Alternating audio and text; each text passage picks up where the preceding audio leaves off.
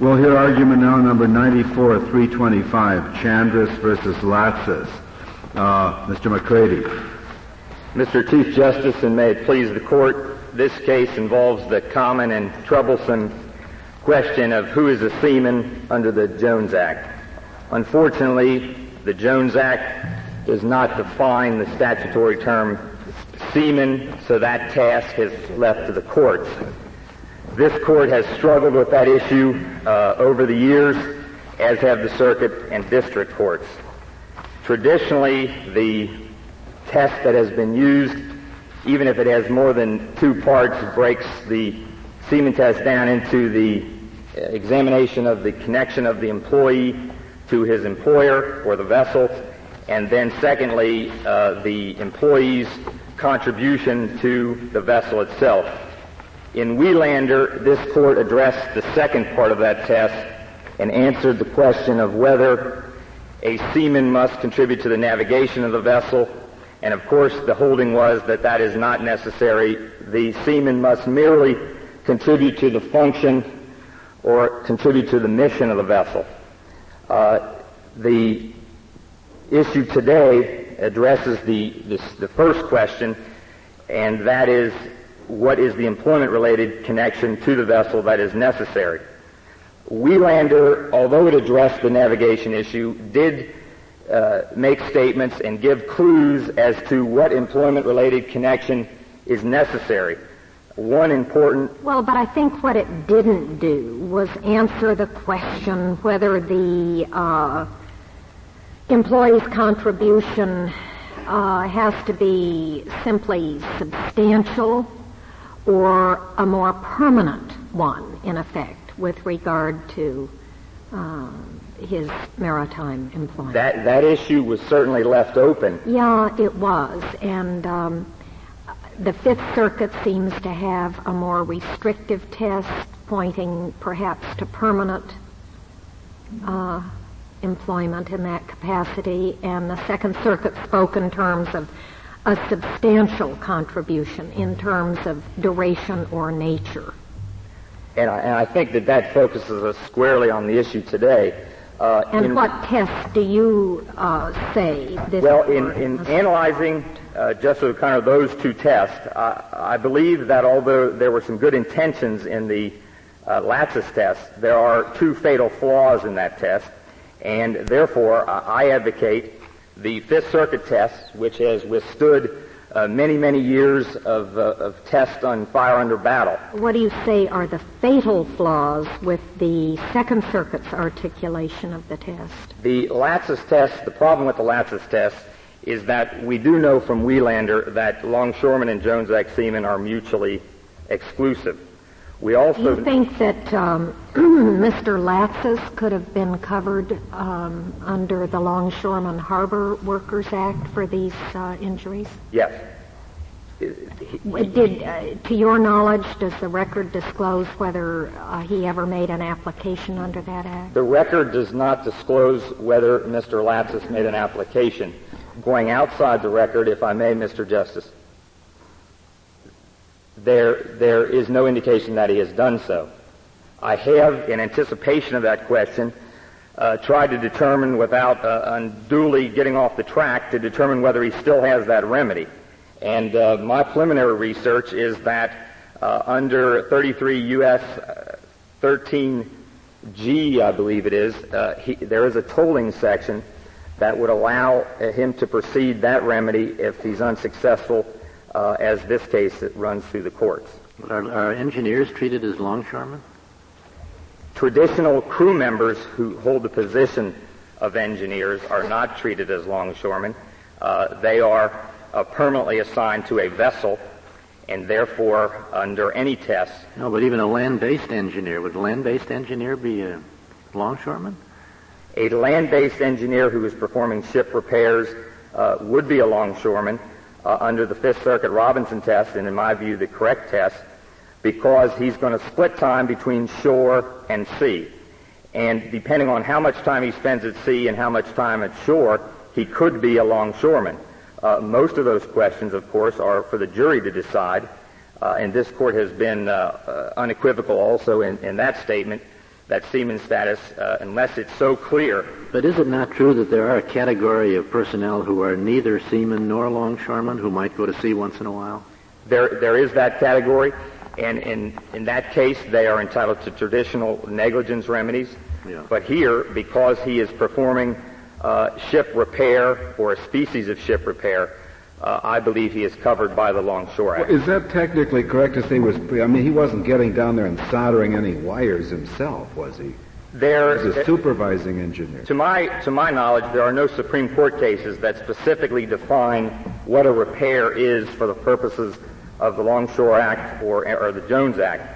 However, there are some circuit cases, and my interpretation of those cases is that it's a fairly common sense definition, and that if a person is utilizing his talents to replace communication equipment or shore up communication equipment or to fix engine problems or consult on engine problems, that person then would be doing repairs. I mean, you could work in a skyscraper in Manhattan. I guess the individual here worked in New York most of the time. Am I right about that?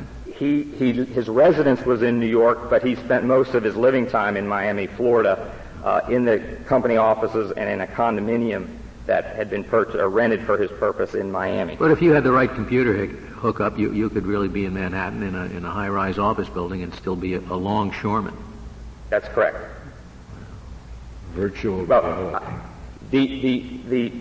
Under that circumstance, I think that, to correct myself, he would not be a longshoreman, because to be a longshoreman, you need to satisfy the situs and the status test.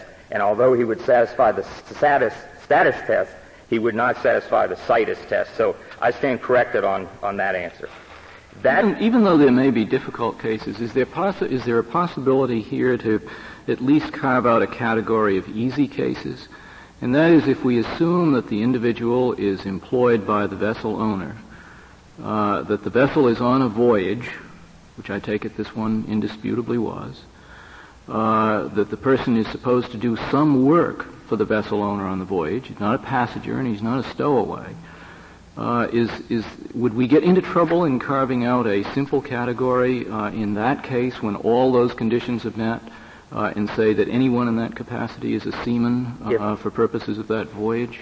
Justice Souter, if I understand your question correctly, you're reviewing the elements of the voyage test, which would cover the situation that you've described. And I believe not only would you create difficulties, I think you would open the floodgates to more and more litigation over this issue.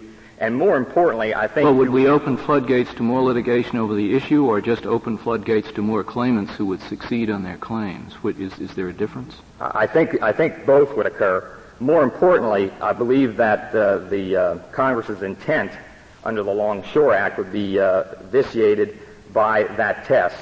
To give you an example... Well, before you get to the example, I'm not following the discussion, because I had been under the impression that you can't be a seaman for purposes of the voyage, that it is an employment status, that you are either a seaman or you are not a seaman. And if you are a seaman and have made one voyage that makes you a seaman, you remain a seaman when you're back in Manhattan. That is correct. And if you get injured in the office building because of that one voyage, is that what the Second Circuit does with it? That's not what the Second Circuit does. But that is the correct law that you're describing. All right. But the Second Circuit's test would say you can be a seaman for one voyage, and then when you go back to land, you're no longer under the Jones Act, and you... The two flaws that the Second Circuit, that Latsis test suffers from, are not the same as the voyage test that was introduced in the Respondent's brief on the merits. The voyage test would even be more favorable to seamen than the Second Circuit test would be. Is there a textual reason why the voyage test is wrong? The reason why the voyage test is wrong is it has absolutely no resolving power, and the examples of who would qualify under that test, you can go on and on and on, and in fact, the justice of this... Well, we're going on and on and on now. Wherever we go, we seem to go on and on and on. And is there a textual reason why the voyage test is impermissible? Well, the voyage test does not comply with the requirements that were set down in Wheelander, and the voyage test certainly would not be restricted to the master or members of the crew. Well, I take it you're telling me implicitly that there's no textual reason why it's wrong. I'm not sure. I keep asking you, and you don't. There's nothing in the Act.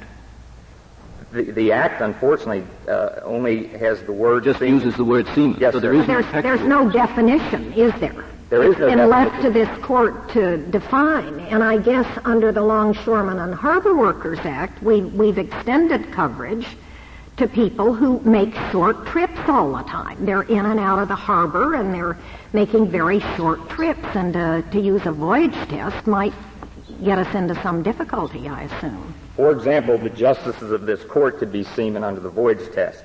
If the ABA or another bar group chartered a vessel and they operated the vessel and there was a seminar on board and one or more of the court was invited to be a speaker on that cruise, that voyage, and there was an injury to one of the justices, the simplistic elements of the voyage test would be met because the justice would be contributing to the mission of the vessel, i.e. given an educational seminar like a entertainer on a cruise ship.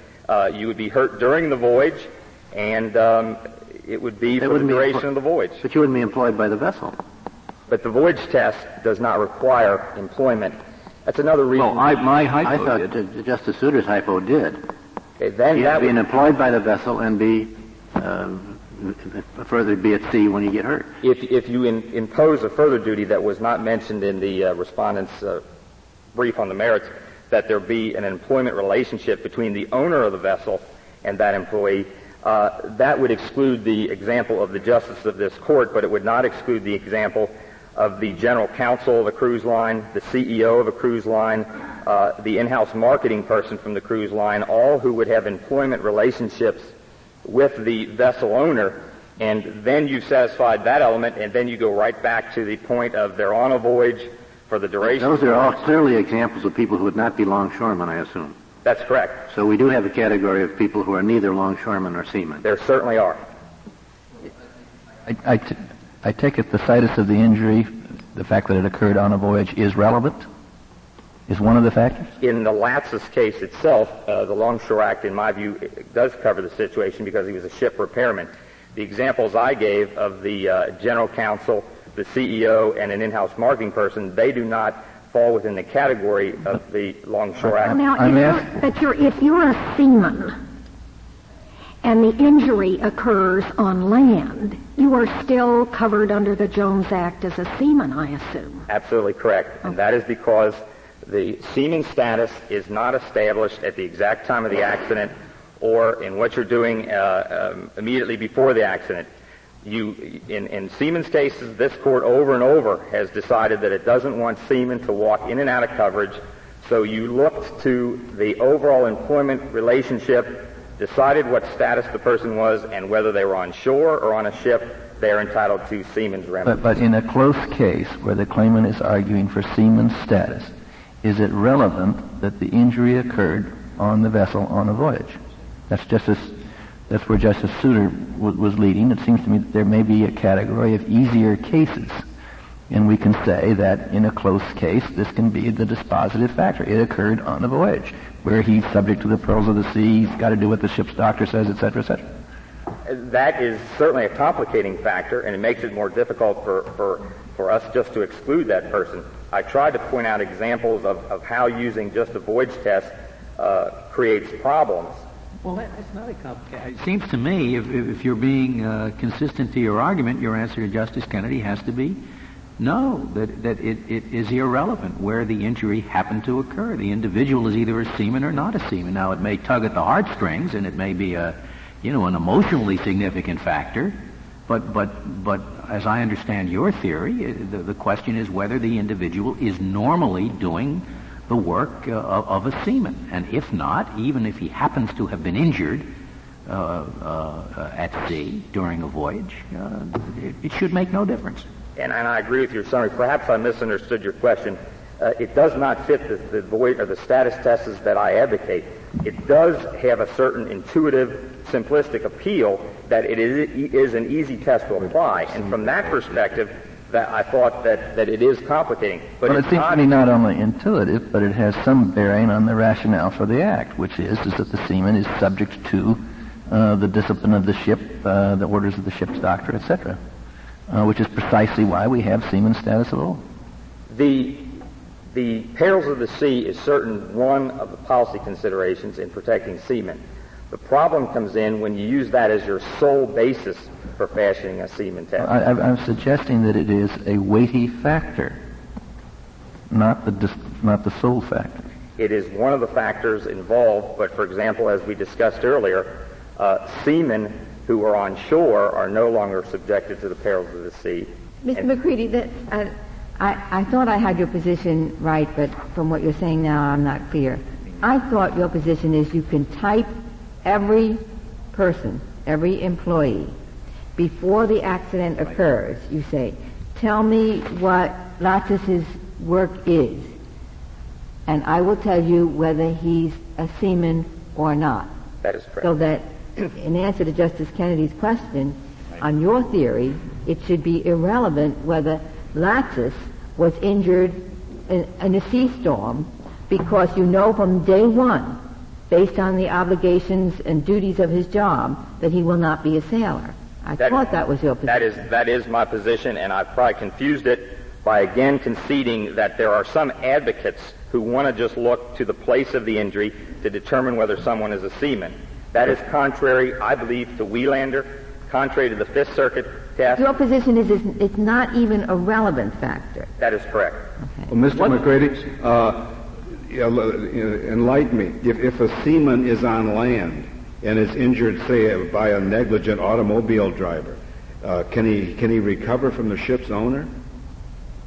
Mr. Chief Justice, he can, and that's the series of Supreme Court cases that hold that you're not going to let a seaman walk in and out of coverage solely because of the fortuity of where the injury occurs.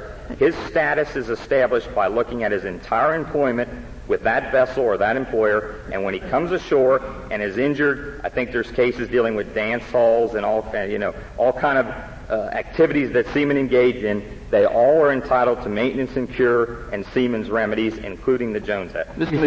I'm sorry. No, you go ahead. Let me go back to Justice Kennedy's question with a slight variation, although I'm not sure it really is variation. Let's assume, whatever the test is, you need a tiebreaker. I'm the judge. I cannot decide. If there's this and there's that, I'm on the fence. Why is it an impermissible tiebreaker to give dispositive weight to the fact that the ship was on a voyage, that he was employed, that he was not a passenger or a stowaway, and the injury resulted from an accepted hazard of sea voyages? Why is that an impermissible tiebreaker on any test? I agree with your position, and it is a line-drawing problem we have here today. Where do you draw the lines? I do not agree that that whether they're on a voyage should be the end-all and be-all of the test, but I do advocate using that. Justice Kennedy wasn't suggesting that, and at this point I'm not suggesting that. I'm just saying whatever the test is, we come out at a point of equipoise. Why is that factor or that congeries of factors not a reasonable and sufficient basis to break the tie? I argue that that's how the tie should be broken, and that the perils of the sea that occur at sea or on vessels that are in movement, that should be added to the Fifth Circuit test to provide the proper test for this. You've taken several different positions here. First, you seem to agree with Justice Kennedy, and then in response to Justice Scalia's and Justice Ginsburg's question, you say it was irrelevant. And now you say it's a permissible tiebreaker. You've taken three different positions. Which do you end up with? My position is that you cannot use perils of the sea as the sole basis for your test. You have to start with Wheelander and use an employment-related connection to a vessel.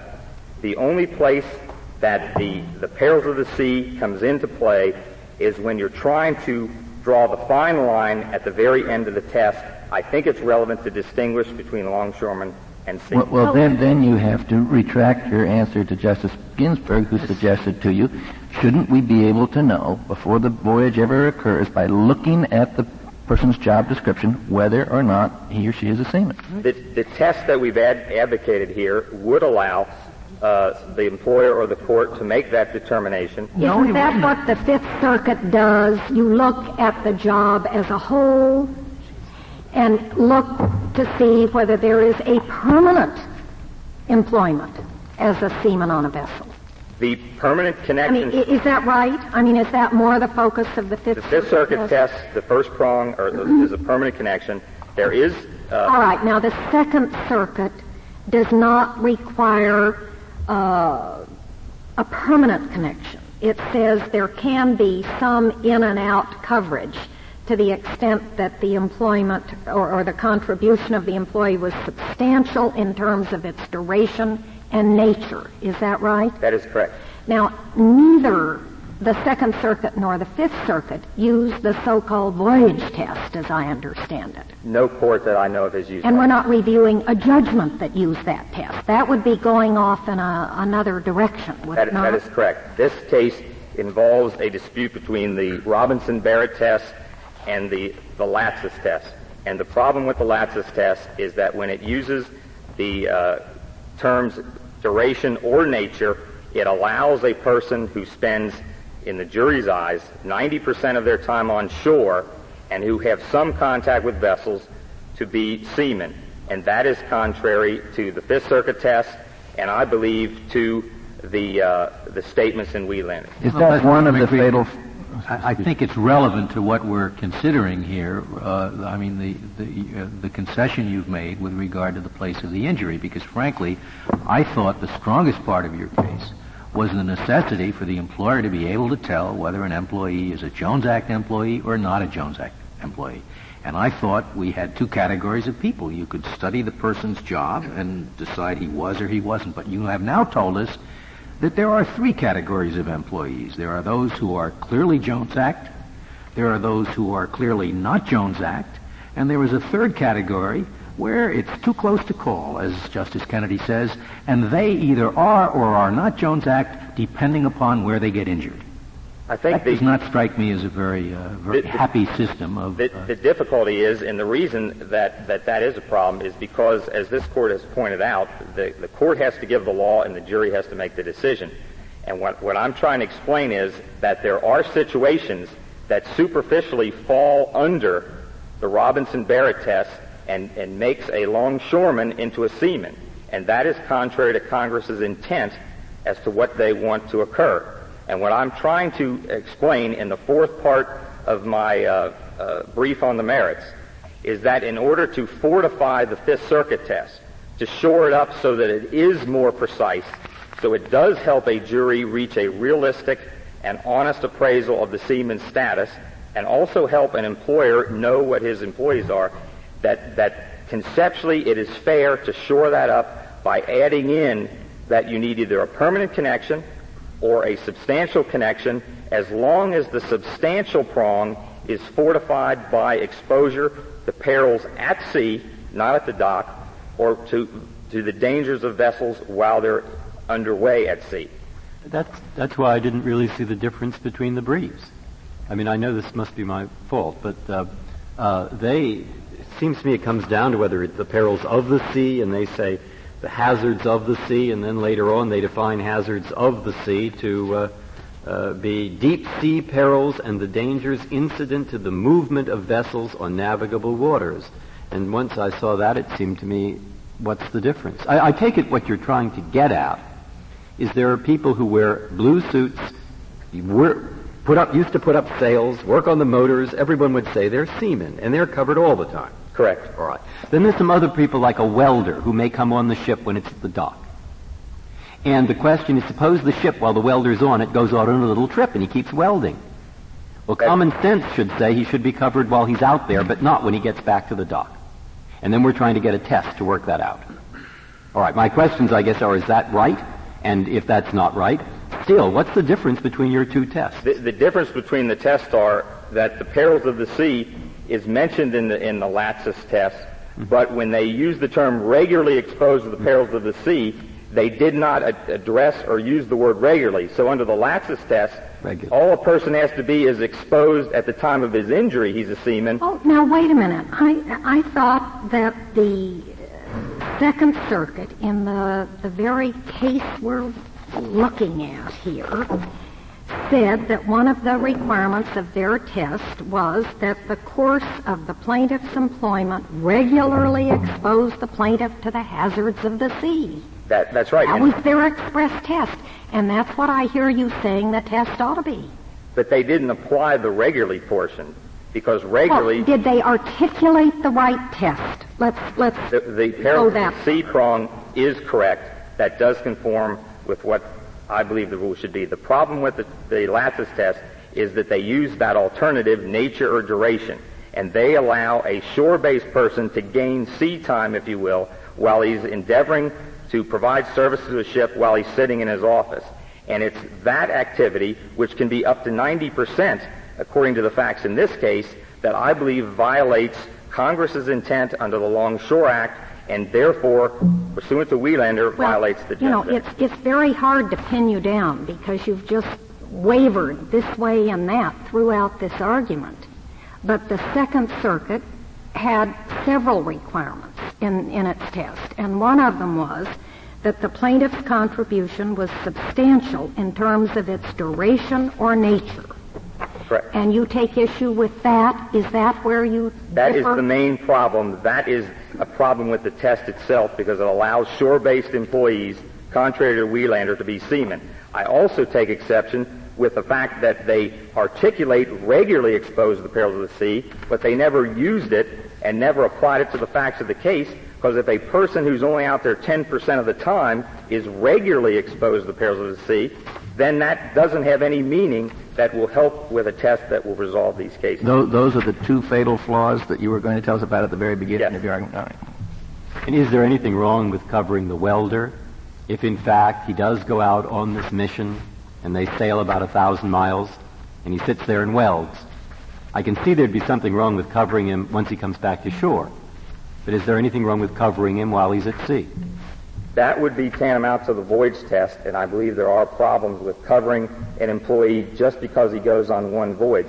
You have to look at to his entire employment-related connection to the vessel. And you say that he can't go in and out. That's correct. I thought your position was you cannot cover someone just for a voyage, and then when he comes back, he goes out of his Jones Act status. If he has the status, he has it for his entire employment. That is correct. Why is that? I mean, why is it in the law? Why is it that a person couldn't, for example, be a welder, and then he says, I'm going to sign up now to help with this ship, and he goes on the ship and pulls the ropes and everything? If he totally changes his job status and is permanently assigned to the vessel, he changes from a longshoreman into a seaman. Right. While he's on the shore and doing the welding at the dock, he's the one thing, and then when he goes out to sea, we couldn't say he's the other. Because this Court and Congress have shown a disinclination to allow people to wander in and out of coverage. Is part of the problem that the Longshoremen and Harbor Workers Act is set up as a sort of a scheduled workman's compensation type program, and you calculate the benefits and the employer's liability based on predictable factors of the employment, whereas the Jones Act is just an open-ended damages cause of action. Isn't that right? That is correct. And so what the courts have done, basically, is not to adopt this voyage test so that they keep a stable Longshoremen and Harbor Workers Act compensation scheme in place. Is that right? That is correct. And that's the benefit of this system. But you've got problems because the two systems are not the same. And so at the margins, you run into some difficulty. I'll reserve my remaining time, Mr. Chief. Very well, Mr. McCready. Mr. Rosenberg, we'll hear from you. Would you enlighten me on the same question I asked Mr. McCready? I'll detail it more. Supposing that someone who is conceitedly a seaman is on a ship which ends a voyage at Boston, and he lives in Boston. He's walking down Washington Street and is run over by a car. And the ship is going to sail next week. He's just home for a week. Is the ship owner liable to him for any damages under the Jones Act? Mr. Chief Justice, and may it please the Court, I was thinking about answering that question when I got on my feet immediately. There's an important element necessary in the Jones Act. Before an employee can bring suit successfully, he must show that the employer is negligent. It's not a no-fault system. He must establish that there's some neglect on the part of the employer. If the shipping company had nothing to do with the car that ran him over on Washington Street, it's not responsible for the Jones Act. Exactly, Your Honor. There's no, they control their risk. It's not something that makes them a guarantor of the safety of all their employees. What if it was the company's car? What if it was the company's car and it was negligent? And it was negligently on land, then the employer would be liable. I think Mr. McCready was mentioning that he would be typed to sailor for purposes of other relief like maintenance and cure. He'd get maintenance and cure, wouldn't he, if he had a sailor status? Oh, of course, Your Honor. As a matter of fact... Which he wouldn't have if he didn't have sailor status. Exactly. Even though there's no question of negligence. That's right. That's right. And that's an important feature of it. If I might just digress just for a moment from the discussion about the particular test to be applied, there's something of very important nature with regard to the status of this appeal that I think I should bring to the Court's attention. The decision below is based upon two independent bases. One of them, of course, is what we've been focusing on so far, which test to be applied. But there's another one as well, and that has not been addressed in the petition, nor has it been addressed on the brief on the merits. And that is to say the Second Circuit's holding that the trial judge was in error in instructing this jury as a matter of law that the vessel was out of navigation when it was in dry dock in Germany. And that is an independent basis for the Court's decision, and it has not been addressed in the petition nor in the brief on the merits. Now, I'm prepared, and we have addressed the merits of that position in our brief because we support it. There are two cases of this Court that support that position and are very important in the Jones Act and the evolution of the Jones Act, which was cited in the Wheelander case, and those are the Senko cases and the Butler case. Those were rather extreme decisions, though, some 30 years ago, weren't they? Well, I would not characterize them as extreme because they've been guiding courts all along since that time in terms of coverage. But just let's examine factually what Butler involved and see how it fits in with the situation at hand. In Butler, there was a tugboat that had not been moved in the year in question except when it was towed to a dry dock. It was, I guess, effectively decommissioned. It was awaiting Coast Guard inspection. It had no captain. It had no other crew members except a laborer who was assigned to it. And the laborer was mysteriously found drowned, and the assumption was that he had somehow fallen from a gangplank. Now, that vessel, this Court held, that question as to whether that vessel was or was not in navigation was a question for a jury. In the same way that the Second Circuit held that whether or not that dry dock 6 months with very close planning, which had a crew on board, where Mr. Latsis was, I contend, one of the crew members on that boat, on that ship for that period of time.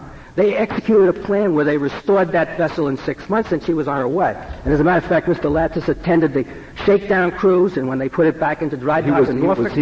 On the ship during the 6 months it was in the dry dock? He worked on that ship for 6 months. The testimony is 7 days a week for 6 months, from early in the morning to 11 at night. But he didn't live on the ship? He didn't live on the ship, no. There were some personnel living on the ship. He was not one of the personnel that was accommodated on the ship. But nonetheless, that certainly shows a very intimate connection. Now, if this Court is going to reverse the Second Circuit, considering that finding, it's going to do so without considering this point as to whether this Court's prior holdings have vitality, without anybody briefing this point. And I think it's elementary in procedure before this Court that before you take such action, reversing precedent, even if it's old precedent, Your Honor, it's old, but it was cited in Wilander, in the unanimous opinion of this Court. Wilander took cognizance of both Senko and Butler, and the efficacy of the rules laid down there. And that, I don't think that was a casual observation. But didn't Judge Oak say that if the accident had happened while the boat was in dry dock, maybe Latsis would not have been a sailor? He said it was an open question. He said whether in those circumstances an employee connected to that vessel and might... And if it was an open question, then he had to at least have contemplated the possibility that Latsis is a seaman sometimes and not a seaman at other times. No, I think what he meant by that is how substantial was the association of Mr. Latsis to that vessel during that period of time in the context of his whole employment. In other words, How is that affected by where he's injured? Excuse me? How is that affected by where he is injured? Well, you know, there was an issue raised about the intuitive approach to these kind of cases. As a matter of fact, the Fifth Circuit used those very words when it rejected affording seaman status to pilots, which forever have always been considered seamen. But in any event, to address that point, I think it's very compelling. It's a tiebreaker, as Justice Souter pointed out, that the man was enduring the risk that I don't find it compelling at all. Why is it compelling? What you're looking for is status. What the individual's employment status is. The purpose of the Jones Act. Based on his job description, not where the injury occurs. As everyone has pointed out, Your Honor, there are close cases, a lot of close cases. Fine, well, what about flipping a coin? That's a good tiebreaker too. Well, I don't think. Why do you seize upon the place of the injury? Not merely the place of the injury, Your Honor, but the risk associated. In other words, this was. According to the Second Circuit, and I think logically it follows, a risk of the employment of being involved in a vessel underway on the sea. And that's what's compelling about it. Well, but if he were a seaman, if Latsis is in fact or was in fact at the time a seaman for purposes of the Jones Act, and if his retina had detached while he was sitting in his office on the dock, he would have been covered, wouldn't he? As a seaman under the Jones Act. If you assume that somehow or other the doctor was neglectful in treating him in that context. Same doctor said, don't worry right now. Yes, I think. Find it compelling that he was sitting at his desk? No. Then why do you find it compelling when he's sitting on the boat? I don't see the difference. If he was sitting on the dock, Your Honor, he would have alternatives. If he had some question about the competence of that physician, and if you read the record in this case, you'd have questions about the competence of this position. He could go somewhere else. He wasn't bound to accept only the medical care that was afforded him by this particular physician. He wouldn't have that risk of the sea. He wouldn't realize injury as a result of the risk of the sea. One of the risks of the sea is you get a bad ship's doctor. Or... No. I think a risk of the sea is something that, because of the confinement, you're restricted to whatever is offered to you in that context. That's why it's a risk of the sea, Your Honor. Now, if he's not a seaman, would he be covered under the Longshoremen and Harbor Workers Act? He might. I mean, to step out of the record again, I know of no. He has not made any application for that coverage. But as far as you know, he would be. If he isn't a seaman, then you think. He might be, but he's not a longshoreman, that's for sure. And there might be some objection to his... in terms of the employers having a choice, I'm sure he'd prefer if the employer had control of choosing whether he would be considered a Jones Act sailor. Which he doesn't. No.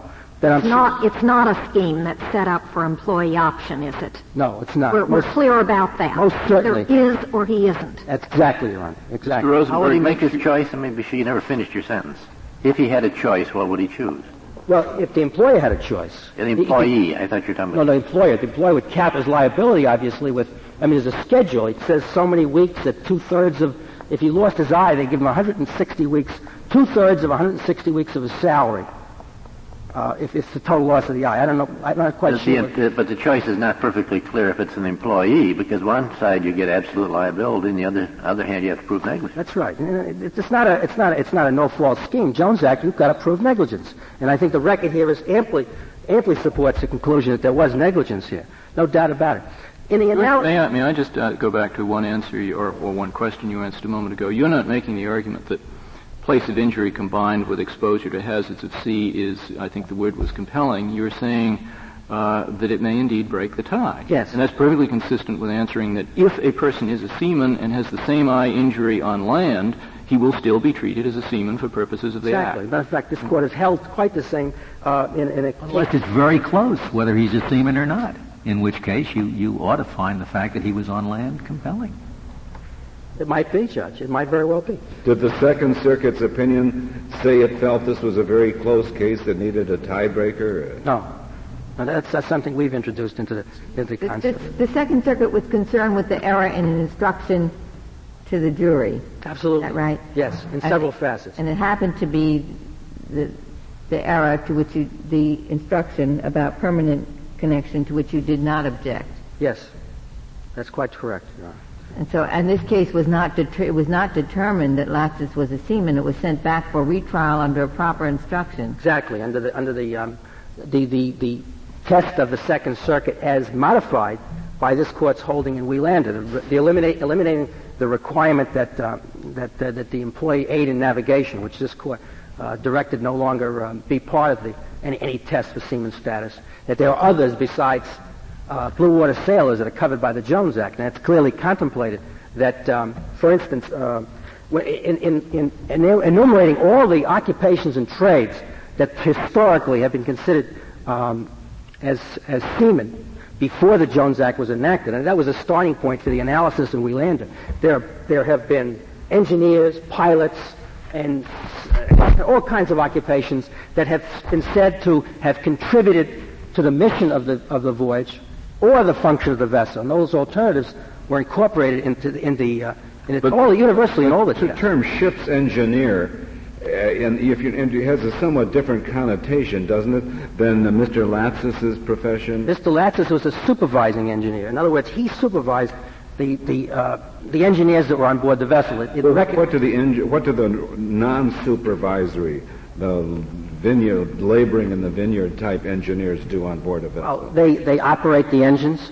Yeah. They effectuate repairs at sea when necessary. They coordinate or make suggestions. But ultimately, the decision-making is Mr. Latsis, as the superintendent engineer, as to how to execute on. And they accept the directions, whether they're on hand. In other words, Mr. Latsis regularly, the evidence indicates he visited these ships regularly in port and also traveled with them. The engineers operate the ship's machinery, don't they? Yes, exactly. They're operating engineers, I think, in a major way, as the railroad used to have engineers on. Operating engineers as well. And there are fixed plant operating engineers as well.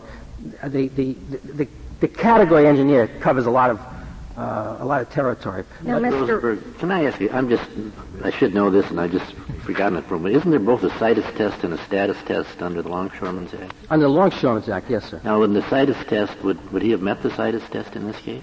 Well, what is the situs test? Situs is the longshoreman, as the act is indicated, is to cover principally the impetus for the enactment was to cover people loading and unloading materials on board ships. Could he be a longshoreman if he was 1,000 miles out to sea? Don't think so. So it wouldn't meet the situs test. No, it wouldn't. No, and his office he wouldn't meet it either. So isn't it true that a lot of people who are at sea, this is following up on Justice Souter's approach, would not meet the situs test under the Longshoremen's Act? That's true, yes. And as a matter of fact, there is a case that was not mentioned so far, a recent case of this court, Gizzoni, a ship repairman, where the employer advocated that since he was a ship repairman, how could he be a seaman? Well, this court found Mr. Gizzoni, a ship repairman, a seaman, because he traveled on work platforms that were floating, and therefore the vessel requirement was met, even though it was several vessels. Do you agree that our law indicates that you cannot go in and out of seaman and longshore status? Yes, I do. Well, that's exactly what I wondered in the Second Circuit test. That is to say, they talk about a person, other things being satisfied. That he makes a contribution that is substantial either in respect to duration or nature. Correct. So thinking, what about our welder? 99% of his time he's at the dock. One day he's repairing the bulkhead and they say, come with us, continue to do it while we go to Hamburg. Now, reading that test, I thought it would cover him while he is making a substantial contribution in terms of nature, though not of time. Exactly. And therefore he would be covered. But when he got back to the shore, and he got off the boat and he went back to his normal welding facilities, he's no longer covered. While, on the other hand, the seaman who's there because of duration, i.e. the real sailor, is covered always. Now, that's how I was reading that, and that's why I started out with Justice Souter's idea perhaps that would work. But now from various... I'm quite shaken as to whether that works or doesn't work. I don't think that's what the Second Circuit is saying. Well, regardless, they didn't address that, no. But let me tell you that there is a case in this court that was decided in 1959, Bryan v. Pfeiffer, which is cited in the reply brief. We didn't cite it in our brief, but it's in the reply brief, which involved the question as to whether you could step out of seaman status. And this was someone who was a seaman, and he was assigned to non-seaman duties. And the question is, well, by that assignment, would that take him out of seaman status? And the holding was that it was not. And I think implicit in that holding And this also, I think, is also the rationale of Senko, was the fact that it was an intention that he would return at some point, that he was destined to once again encounter the hazards of the sea, and therefore he retains that same So how could we do that? What I'm basically getting at is I don't understand why the welder shouldn't be covered. He's out there in the ocean. I think he should. But I can perfectly well understand why he shouldn't be covered once he comes back to the dock. So how does the law work in order to achieve that result without cutting off the person with the blue? You want him to be covered when he comes back to the dock. Exactly. So how does it work, this statute? If your hypothetical welder, Your Honor, did an odd job at sea, so he wasn't regular, that wasn't part of his regular employment, that was extraordinary, then if the welding job at hand was substantial, he'd become a seaman. When he went back, however, if proving that it was isolated, did not ever encounter that kind of risk or job again, or was not intended to, nobody planned on doing that, then in fact his job changed, and he lost seaman status because he's no longer... Well, the Second Circuit test would not cover the welder who was asked to go to Hamburg, because it clearly said you also have to find that in the course of the plaintiff's employment, the plaintiff is regularly exposed to the hazards of the sea. The Second Circuit wouldn't cover the welder. Well... Now, I thought that this case had gone back to have the jury consider this under the Second Circuit's test. Oh, no. That has not occurred as yet, Your Honor. But that's their plan. Oh, yes. That's what we're reviewing. Exactly. And you don't like the Second Circuit test. Well, no, I do like it, but I would modify the word... But you didn't petition for certiorari. I did not, no. And as it now stands, it will go back under that test, which certainly wouldn't cover the welder who's sent to Hamburg, would it? Not if that was isolated. No. Unless we wanted to modify the word regular to mean something different than that, non-sporadic. You've in effect accepted the Second Circuit's position for here. I think so. And you're faced with you're an opponent who says it should be a much narrower definition of seaman. Exactly, Your Honor. So presumably neither of you would think it would cover the welder who went to Hamburg. Unless, with the proviso, that there was some recurrence to that type of... that he frequently went to Hamburg? Well, not necessarily Hamburg, but someplace where... I'm sorry? If he frequently went to Hamburg, I think we could all agree. Sure, absolutely. But I mean, the concept, I think, is that it was not isolated, whether it's Hamburg or some other place where he would perform that function while at sea. I have really lost the thread of the disagreement, then, between you and the other side of the case. You both agree that it has to be regularly, that the individual does not occupy seaman status unless he's regularly at sea. Is that right? Well, we're obliged to do that because that's what the Second Circuit said, and we're supporting the Second Circuit. However, that term regularly has not been defined to any degree, and I think contextually, the regularly in that situation means not sporadically, not spasmodically, not related to the clock, however, because that was the one thing that the Second Circuit was clearly rejecting, that having a time-only Mr. Rosenberg, we're talking about a charge to the jury. Yes. Judge Oaks wrote a charge for that jury. Judge Kearse agreed that's a perfectly fine charge, but what she says, it wasn't plain error. Yes. So either the Fifth Circuit words are right, permanent, or the Second Circuit's words are right, substantial, what is it? So, but more refinements we can't give, because what we're talking about is what was the correct charge exactly. for a jury to be given in the words of the Fifth Circuit or in the words of the Second Circuit. Exactly. And nothing more elaborate is going to help this district judge, who is either going to be finished with the case, if the district judge is right, or we'll have to charge another jury if we uphold the Second Circuit's decision. Except, of course, that other point I brought up, Your Honor, that in addition, Judge Oaks' opinion states it was error to have excluded from the jury's consideration the period of time the vessel was in dry dock from their determination of whether Mr. Latsis, in his overall employment, had a substantial connection to that vessel.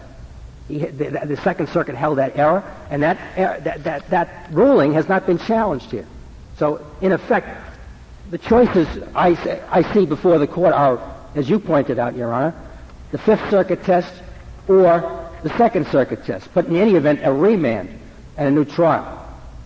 And that seems inevitable on the state of this record. So you say there should be a new trial even though we were to adopt the Fifth Circuit test. Yes, Your Honor, yes.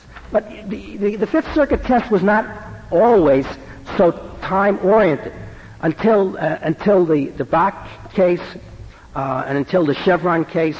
The Fifth Circuit was not so narrowly construing that test. This is a gloss that it's only occurred, relatively speaking, in recent times. And the older Fifth Circuit test, where that emphasis of time was not so narrow, is very much the same, except I think in the Second Circuit it's more well articulated to get away from that concept. And I think that... May I reveal my stupidity once more? But, we've talked about this welder going to sea, just one example.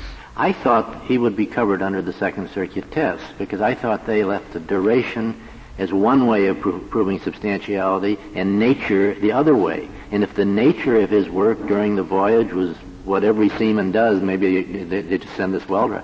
I thought that would be covered under the Second Circuit test, but you've conceded it would not be. Well, if the hypothetical we presented with just one isolated instance. Well, it's one long voyage from, to here to Tokyo, or Yokosuka, I guess you could. I had assumed that since there was a port mentioned that he worked only at that destination and not en route. No, if that were true, I say that the welder is covered. And isn't perhaps a way to... I'm sorry. The Second Circuit clearly had an additional requirement in addition to that it be a substantial contribution. The Second Circuit also said that the plaintiff's employment had to regularly expose the plaintiff to the hazards of the sea. Yes. So the Second Circuit had an additional requirement. Exactly right. And the welder on a one-time trip would not be covered under that test. Assuming the trip was finite, it wasn't a long, worldwide cruise kind of thing, he would or wouldn't be covered under that test. But you'd have to employ that term to ascertain whether or not that requirement was made. Is it possible to read the Second Circuit test and to answer Justice Breyer's question in some such way as this? We will start with agreement that once a person has attained seaman status, he doesn't lose that status by going ashore for a month or something of that sort. He doesn't become a non-seaman when he crosses the gangplank. And we will assume that when someone does not have seaman status, mere presence for a short time, perhaps even as an employee on the ship, may not be enough. But there are some cases, and perhaps this is one, in which the previously non-seaman goes on a voyage and performs duties which in fact indicate a change in his job. And when that happens, as it might be if the welder went to sea and while they were at sea somebody said, "My God, there's a leak in the hull, can you weld it shut?" And he goes down, of course he's contributing to the mission of the ship, etc. In that case, he is simply performing a different kind of job for his employer from what he does when he sits in dry dock and so on. And this may be one of those cases. And the Second Circuit's test is consistent with applying, it may consistently be applied to find seaman status because once the job has changed, he regularly is performing those duties. Is that perhaps a way to reconcile and answer what is bothering all of us? I think that does, because that clearly defines it at that point. Well, except that the Fifth Circuit would say no. That's right. That you look at the permanent job assignment. Well, and if the permanent assignment is to be in an office and supervise the engineering on the whole fleet of ships, even though occasionally having to make a trip at sea in doing that, the permanent assignment is not that of a seaman. You would have a difference in the circuits on that. I think that Justice Souter's put his finger on something, though. The test in that circumstances would be of that particular employment. If the nature of the employment changes, well, that's nifty. But people always come in and say, whenever they go to sea, they say, "Well, this was a new job." I mean, there's no end to the litigation over that when everybody's going to claim that as soon as he gets assigned in the course of any employment to go on a ship, well, that was a new job. Well, Judge, there are other requirements besides being assigned to the ship. We're talking about somebody who's involved in this. This wasn't a new job. This was part of regular jobs. You gave a firm answer to the question of there's no in and out for a true sailor. Right. He's assigned to land for 2 months. He remains. He's ever and always a sailor. Now, you seem to be shuffling on whether somebody who is not that traditional sailor, but who spends a considerable amount of time on a voyage, can be, for that temporary time, a sailor, even though he's going to go back on shore and be an engineer and sit in his office in Miami and maybe fall down the stairs there. Is Latsis ever and always a sailor? Or can he be a sailor, under your argument, when he's in the middle of the ocean on the way to Bermuda, and yet not be a sailor when he gets back to his office in Miami and falls down the stairs? Traditionally, it has been that once you achieve the status of seaman, you don't step out of it, as long as that continuity of the duties related to that employment continue. But people do change jobs. But his job hasn't changed. He occasionally goes on ships, but he spends most of his time on land. Is your answer, yes, you must type him as either a sailor or not, so that just as when he had the detached retina in the middle of the way to Bermuda, if he got it in his office in Miami, when he got back, he would still be a sailor? Oh, he'd still be a sailor, yes. But there's no negligence of an employer in the office in Miami. Well, I'm assuming that the office is ill-equipped, or the stairs and the property that was rented by the employer were defective. So the negligence is still there. If there's negligence, and he's just saying that this man, you two seem to agree then that either you're a sailor or you're not a sailor, and there's no in and out. There's no welder case possible because either that welder is always a sailor or never a sailor. So if you don't permit the in and out, then a person who goes on one trip to Hamburg and he has a blue suit, he puts up the sails, he steers the ship, he repairs the engine, he rows half the way. He is not covered under the Act because you'd call him not a seaman? I mean, that's what to me makes very little sense, frankly.